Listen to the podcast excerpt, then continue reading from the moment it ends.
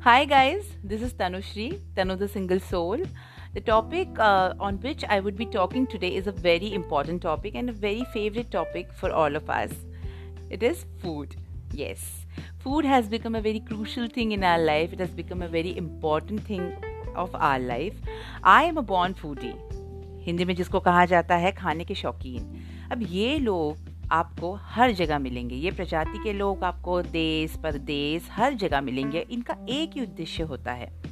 अच्छा खाना देखना अच्छा खाना सोचना अच्छा खाना खाना अच्छा खाना ढूंढना और अच्छे खाने की सराहना करना। If you look back there were people who just जीने के लिए खाते थे, पर अभी के लोग खाने के लिए जीते हैं।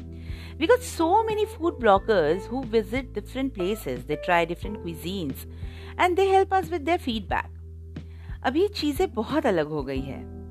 हमें पता ही नहीं चला हम खाते खाते मतलब दाल चावल खाते खाते हम कब पास्ता और तिरामिसु तक आ गए इसका हमें कभी समझ ही नहीं आया। तो चलिए इस खाने के सफ़र को ऐसे ही बरकरार रखते हैं। खूब खाइए खूब खिलाइए खूब एंजॉय कीजिए। Myself, Tanu the Single Soul, signing off. We'll meet tomorrow with a new topic. Bye.